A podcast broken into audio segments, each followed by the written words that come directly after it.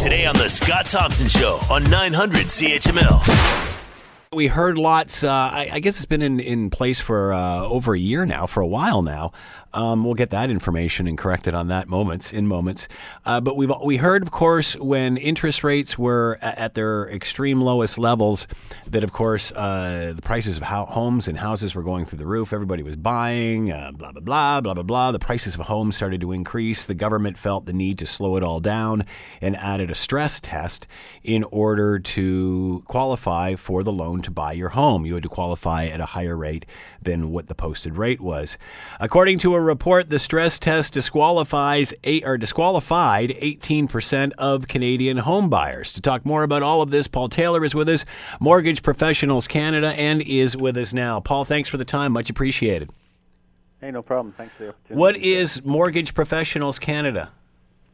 We're a national association that is made up uh, predominantly of mortgage brokers all across Canada. Uh, we also have mortgage lenders and mortgage insurers as part of our membership. We're a not-for-profit association, though, and we do our best really to uh, present as much as possible the views and opinions of mortgage brokers, and to try to represent the plight of the home buyers that would use a broker through to government. So, when did this start? When did you notice this start to decline? I don't think it's a surprise to anybody. There's actually been a bit of a rolling cumulative effect of a few things. Um, so I'll I'll spend just a minute and set a bit of context and yep, go ahead. Try not to get overly co- uh, technical. So that there's a couple of stress tests in place now. Uh, the first one was actually introduced initially in October of 2016, and it was only for folks that needed an insured mortgage, and that generally is the first-time buyer. So anybody that has less than 20% down payment, most of your listeners will probably know, have to buy mortgage insurance.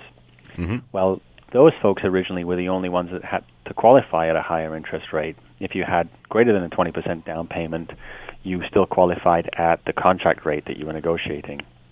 Uh, as of January this year, it's sort of the rest of the market of the uninsured loans now that are also subject to a stress test. So, since the beginning of the year, now everybody that's applying for a mortgage has to qualify at an artificially uh, higher rate than the mortgage is actually going to be issued. Obviously, and you're not in the government, but why the need to? You can certainly see it around first-time buyers. Why extend that to everyone? Do you think, in your opinion?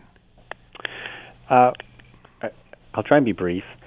The initial stress test for the folks with insured mortgages is, was actually to try to reduce the size of the insured mortgage uh, liability mm-hmm. because those are all backstopped by government of Canada there is technically a contingent liability that taxpayers are covering, and so uh, as of October 2016, there was somewhere around 700 billion dollars worth of outstanding loans insured.